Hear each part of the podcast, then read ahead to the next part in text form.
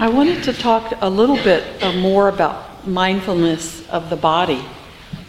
And um, I had s- spoken a little bit uh, earlier this week about the, the image of the concentric circle with uh, all of us in the circle. So if we look at mindfulness practice, the center of that circle is the breath. And is Jenny here? Uh, she had, uh, someone had told me, I was talking to Jenny McClintock who comes here, and she s- studies uh, the Christian text and translations a lot of the New Testament.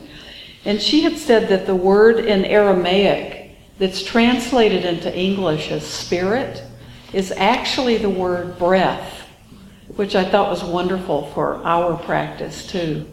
So in the Christian faith, the word spirit is the same as breath. So in this concentric circle for us, the breath is at the center of the circle. Then our physical body is the next circle out from that. Out from that is the our emotional is our emotional body. Out from that is our uh, our thinking. Out beyond that is the mind, and out beyond that is everything else.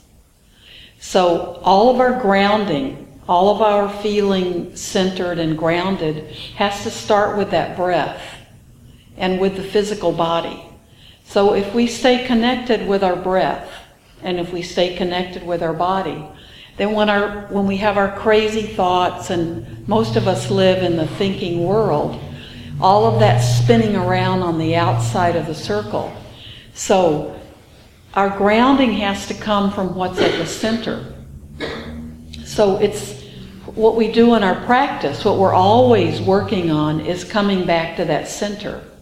So all of our meditation practice on the cushion is the practice in dropping the thoughts and coming back to our breath. And you know, we don't we don't repress our thoughts, but when we catch ourselves way out, way out there, we learn that we can drop that thought and that we can come back to the center. And that and that the other thing that we're always learning is that those thoughts are not who we are. And that's why we can drop them. And every time we drop the thought and come back to the breath, come back to the body, we're remembering that those thoughts don't define us. They are not who we are. So we're, we're always making that move back to the center. So the mindfulness practice of mindfulness about our body is really important. And um, Bhante Sumana said, he said, don't talk about him during this talk. but he said something during meditation. Um, he said, uh, "This is a peaceful. This moment. This is a peaceful moment. Enjoy this peaceful moment." and that that felt so right, you know. But even that peaceful moment, we then have to let it go and go on to the next moment. So if we if we cling on to that peaceful moment, then whatever happens in the next moment, we may be resisting it. We may not allow it to be what it needs to be. And it may not be peaceful. But we need to be with that next moment just as much as we are with the peaceful moment. So I, I really, that really kind of uh, hit me very strongly. This is a peaceful moment. We come to Blue Lotus and we have lots of peaceful moments, but we don't live here. We always have to go back out.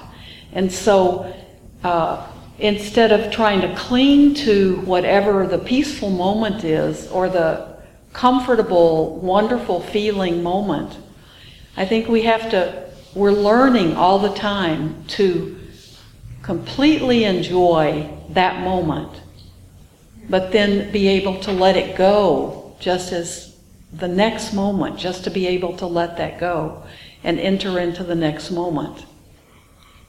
And I think practicing mindfulness of our bodies is a really good way to practice that being in the peaceful moment and then letting that go for whatever the next moment is needs to be.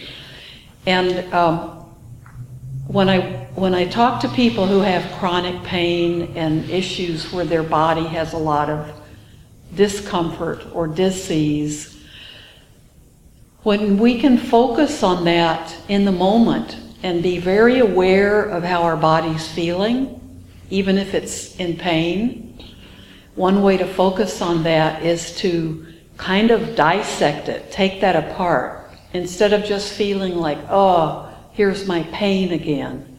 I know this heavy, painful feeling. We can actually look at that pain and try to look at it. Where do we really feel it? Is it pulsing? Is it throbbing? Is it stinging? Is it, is it intermittent? And what we may find if we can take those things apart that are, that are unpleasant and just be with it for a little bit, we can start to see, oh, in the middle of that pulsing, there's a, there's a little bit of ease, and then it pulses again, and then it's better again, and then it's, you know, it pulses. We can begin to see that even in what we call pain, there are little breaks, there are little peaceful moments.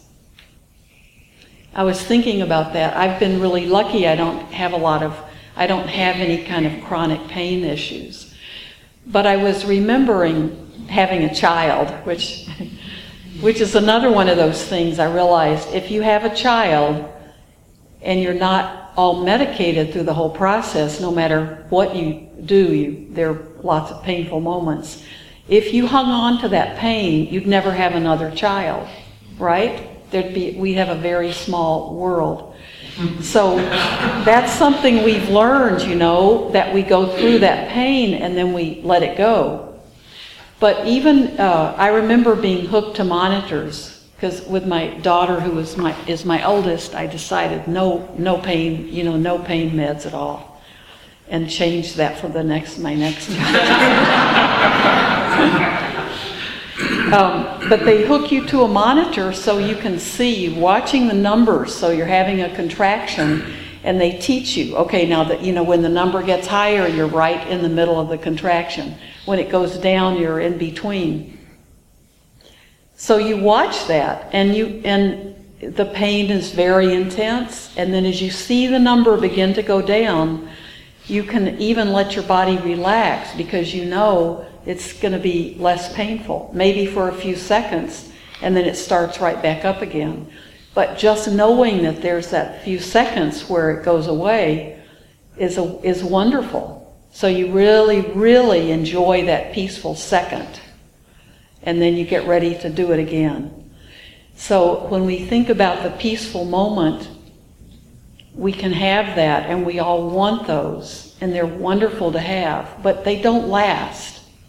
And sometimes all we have is a peaceful second or two.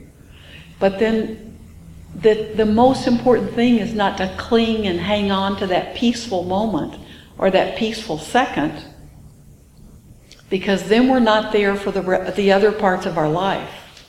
And those are just as important for us. So I was thinking about our, the holidays coming up. And um, a lot of what we, what we tend to do when holidays come is to spend a lot of time thinking about how, you know, this is okay, but it was so much better when I was younger, or it was so much better when my mother was alive, or it was so much better when we were little kids and everybody could get together. The world isn't, you know, it's harder to get together. We, we spend a lot of holiday time reminiscing about the good old days. And we, we miss what's right in front of us which is what we have right now. And it may, may have changed enough that what, the, what these days can be is helping other people have a good Thanksgiving or a Christmas and doing something for someone else. We don't have the, the family that we had 20 years ago, they're all scattered around. So that mindfulness is what brings us to enjoy the present moment and don't get hung up with what used to be or, or what was. So try to be thinking about um, what's really going on with you, with your body at the moment, dropping the commentary, dropping the judgment, dropping the evaluation, dropping all the ways you could fix it to make it better if only people would let you do that. Um, and just take each moment. You know, if you eat too much and you're too full, sit with your body and really explore what that feels like. and then it might be easier not to do it two hours later when dessert comes.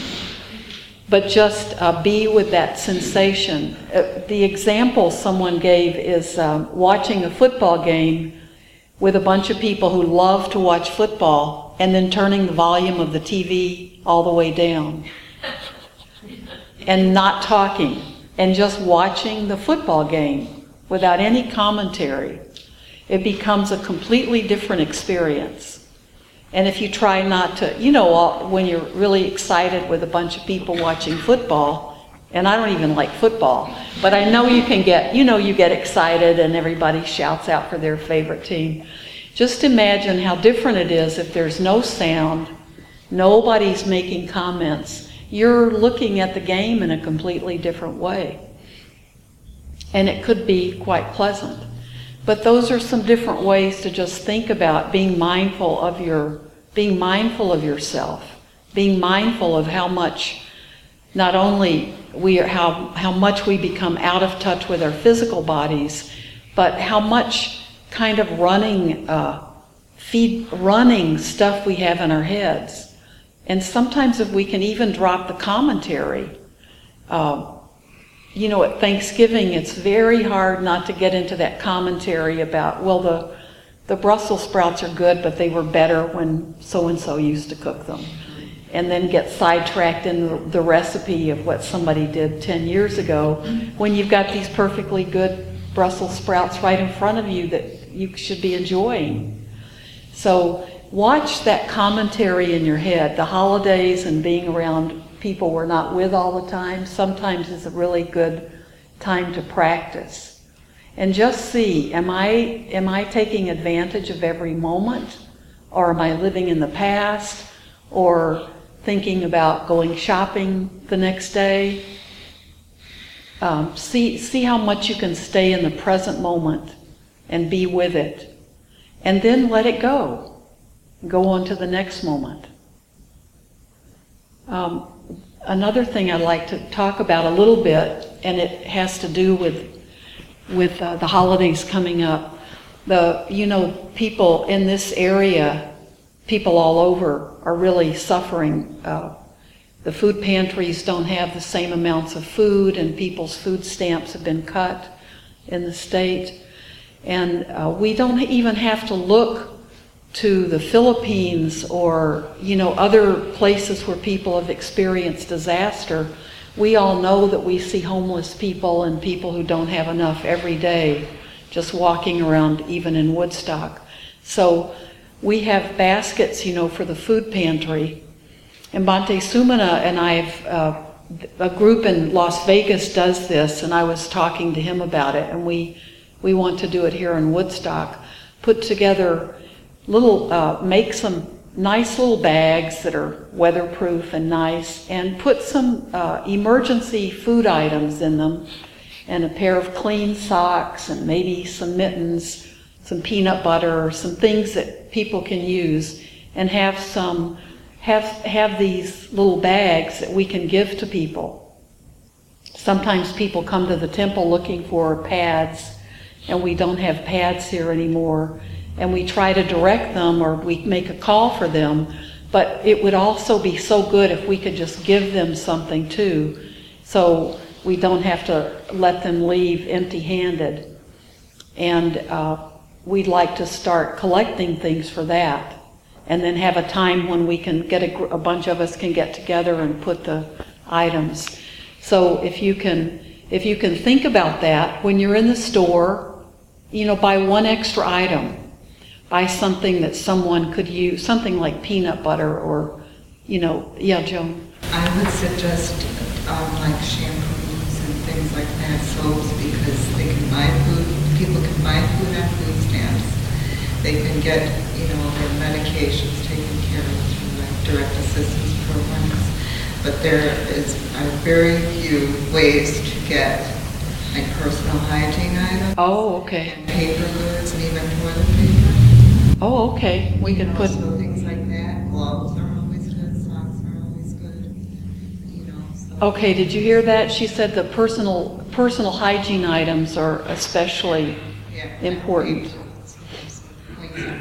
So that's, that's a wonderful thing. So, and we, and really like some nice pair of clean socks mm-hmm. could be really nice when you haven't been able to change clothes for a few days, right? So if you, when you're shopping, if you just think of one of those items, and we'll have the, we've had the baskets in the, the uh, coat room. And I know someone asked me today if we did something helping people at Thanksgiving with a dinner.